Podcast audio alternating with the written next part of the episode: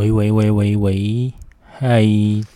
大家好，我是欧比路。那大家应该觉得还蛮好奇的，为什么会有新开了这么一个管道来跟大家来做一个另外一方面的沟通联系啊？那这是我最近突然想到的，因为我发现其实在我的学生或是客人当中，其实有一部分还对于文字阅读上是有点那么的懒惰啊。我想说，虽然我还是很推荐你们要阅读文字这件事情，毕竟这是我觉得是一个最好的方式啊。但我知道有些人真的是要腾出一点时间出来阅读文字，真的是有点困难的。我想说，那不然我就用一个录音档的方式来讲一些每周我想跟大家谈论的主题，让大家可以一边做自己的事情，然后这个音讯就一边播放着，大家可以一边的这样子聆听。那这也是另外一个经营的方式啊。那也要来看一下成效如何，如果不错的话，我们就继续经营下去。所以这就是为什么会突然间冒出了这个东西的原因。那我们这次这个主题，我们要讲的是，应该在金钱魔法上，或是说在职场魔法上，大家还蛮喜欢来询问一个问题，就是热角配方的一个问题啦。所谓的热角是在糊涂的传统魔法当中，它是一个非常重要的一个配方，它的主要的成分是以热性的药草为主，主要的功用是在于说，让那些找你麻烦的，或是对你有敌意的，或是对你有不良意图的，或是在职场上想要冲康你的这些人，能够远离在于你的周围。请大家注意的重点是远离哦，这是一个很重要的一个重点，请大家一定要务必记住。其实很多人还蛮喜欢用热角来做驱赶职场小人的，这个是应该是台湾目前的主流，因为大家怎么学赶小人，他们都是这个配方啦。那顶多可能是它的衍生版是猫狗跳，或是本身如果你自己有在读一些资料的话，像那个爱我或给我死，你也可以从这个配方中推敲出一二。不过这个需要转个2-3个弯才有办法思考出为什么热角可以变出爱我，不然就给我死。那另外一个比较目前在台湾市场上比较主流的火墙，你也可以从热角中推出来。那还有一个配方叫给我滚，你都可以从热角去推敲出来。那我们还是要回到热角这个配方。热角它之所以可以来做驱赶职场小人，是因为我们可以利用热性的这个特质来驱赶出一些一直在伤害我们的，或是莫名的要陷害我们的。但我们也必须要记住一件事情，当我们在职场上生存时，当我们获益的时候，就会有人受到损伤跟损失。所以在职场上有人会认为说使用热角会有点难为情。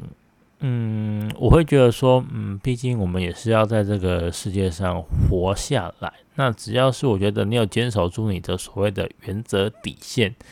我觉得在使用热角的时候，我认为是无伤大雅的。不过在使用驱赶魔法的时候，我必须要跟大家强调一点是说，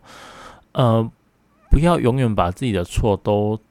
认为是别人的错，自己都没有错。我觉得这是一个大家需要去思考问题的。当你觉得，你在现实生活中发出了问题，发现的问题，事情发生了，问题发生了，你第一个想到要检讨的就是别人，永远错不在自己的话，你这时候你使用热角是非常危险的。其实很多人在做魔法的时候都没有去想象一件事情，其实上，魔法是有副作用的，其实在使用热角也是有副作用的，这是应该是很多人都没有想过的一件事情。热角的副作用在于哪里？我这是好好跟大家解释一下。热角的副作用在于会让你陷入于爆裂的形态，猛烈激烈的形态，毕竟它是热性的药草。当你使用热脚在驱赶人的时候，对你本身也会产生影响，你会让自己陷进一个好斗好战或是一个很激发的一个状态中。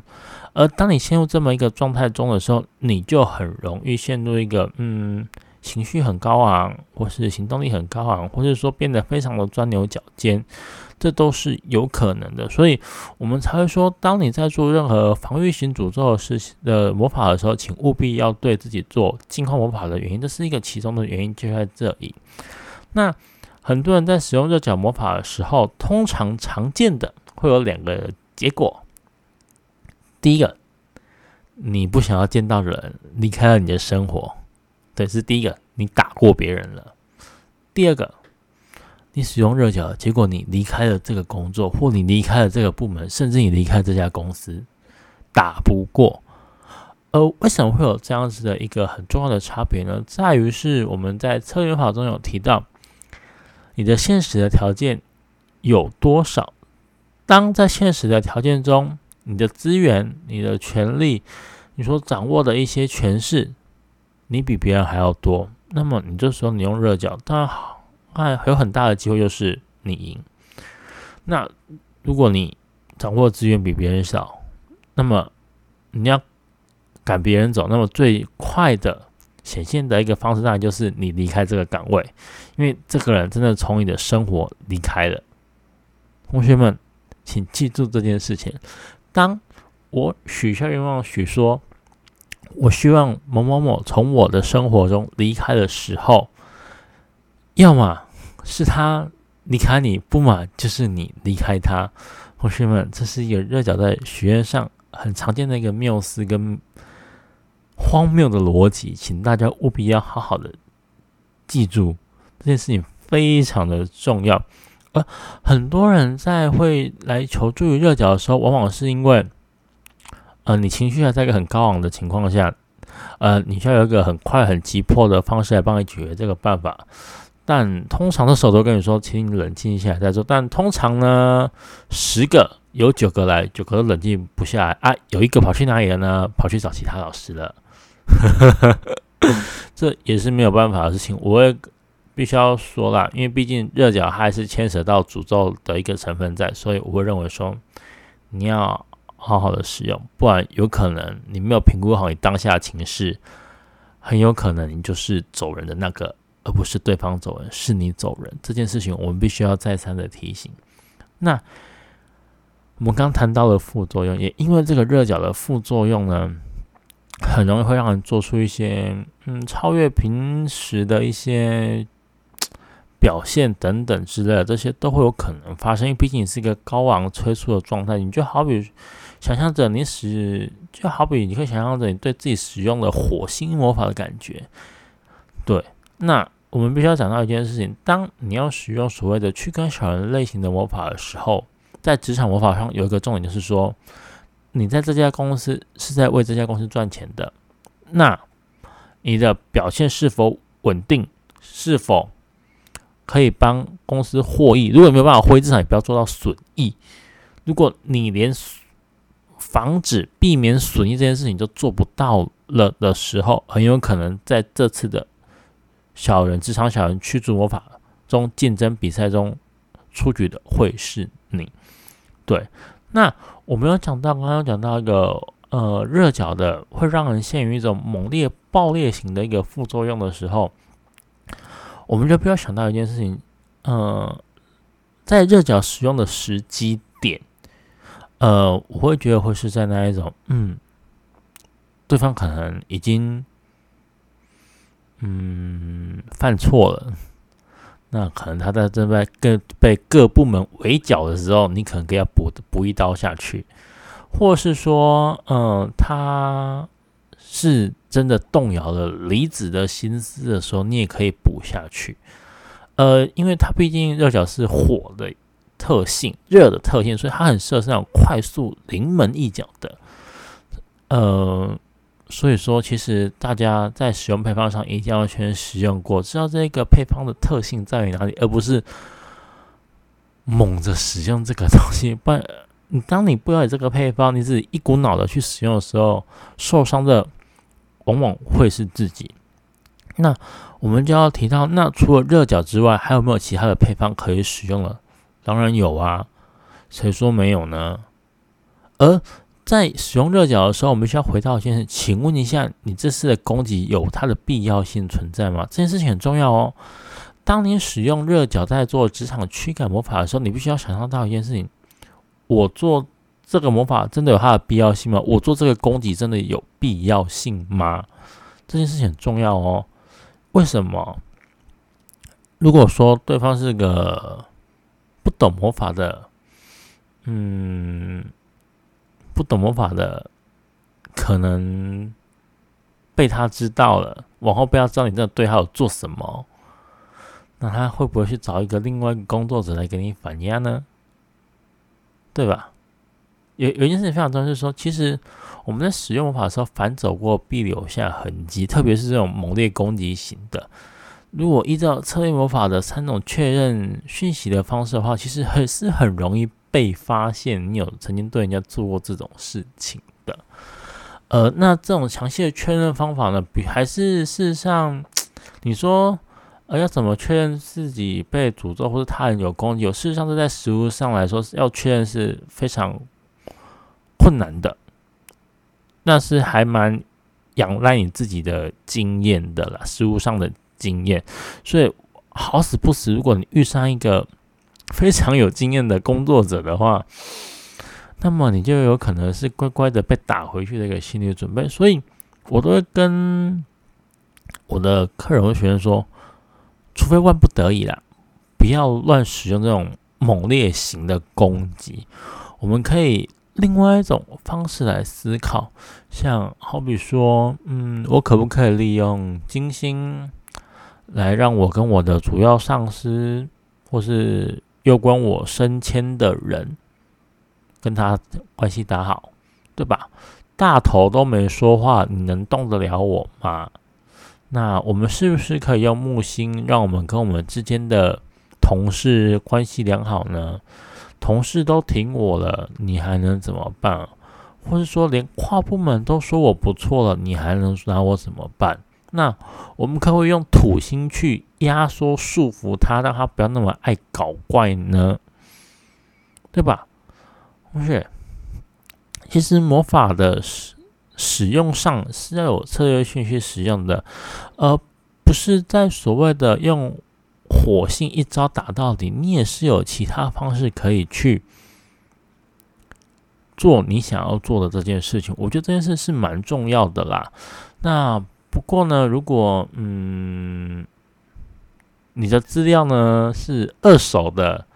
那你可能要小心，可能要去理解一下，可能对方的笔记有没有抄错。不然的话，有可能是对方笔记抄错，上课听错，那你有可能也跟着读错了。所以呢，其实最好的方式呢，还是来上课啦。那如果你不想要来上课的话，也没关系啊，就是后果自负啦。好，那我们就话就说到这边，那后果是自行负责。那我们刚刚有说到，刚刚解析过热角在于做职场小人上的一个方式的策略性应用。如果你很决定了那个时机点到，你要给人家临门上致命的一击的时候，我觉得热角是个不错的。或是说，你跟对方有长期抗战的准备，你用热角使敌人混乱，这我也可以，这我觉得是 OK 的。但只是在这你让对方混乱的这个期间中，会不会被对方所发觉呢？这个是你要去思考的。特别是如果对方是一位有经验的工作者，或是说他知道魔法这件事，他可不可以去委托其他工作来帮他？这也可能是有一个风险，你也必须要去思考的。所以我会觉得热角你万不得已，我不会拿出来用啦。我反而如果你要使用热心的话，我反而会使用火墙。我还是会比较推荐火墙，因为毕竟火墙的原理是，筑起一道防护壁，那你来动我就是被烫伤。那这是一个还蛮有一个稳扎稳打的特性吧。我没有主动去动你哦，是你来动我，你就会被烫伤，你必须要注意哦，不是我主动去弄你哦。所以我会觉得在火墙上的使用上，我会觉得会比热脚的使用上还要保险许多。那甚至你也可以利用骑行，像我们刚刚分享的，用金星拉拢你跟上司，木星拉拢你跟同事，土星去束缚，这都是一个很好的方式。那最后给大家做一个建议的是说，其实很多人说要去驱赶小人，或者做所谓的热脚，事实上他们并没有想要做这件事，他们只是想要让大家知道他的痛苦在于哪里而已。像我就曾遇过三不就说，我要拿热脚诅咒别人，我要诅咒别人，我要诅咒别人，结果没诅咒，只是在那边嘴巴一直讲。后来我就送他一句话，我跟他说，如果你要诅咒就去，不用跟我报备，之后的成果是你要负责的，你不用在那边讲。如果你是要讨拍拍的话，请你在你的胸前啊，对，挂上一个牌子说我需要拍拍。这个人就不见了。不过这个是我朋友啊，因为是我朋友我才可以这样子刁他啊。对，我会觉得，如果说你是希望人家安慰你的话，你就说出来嘛。那有可能会被拒绝，人家可能没有表现出来的安慰你的方式可能不如你预期，但至少有人愿意支持你。我觉得愿意听你的时候，我觉得总比你喊着说我要诅咒，我要诅咒，然后让人家去猜你到底想要干嘛还要来得好吧，同学。所以说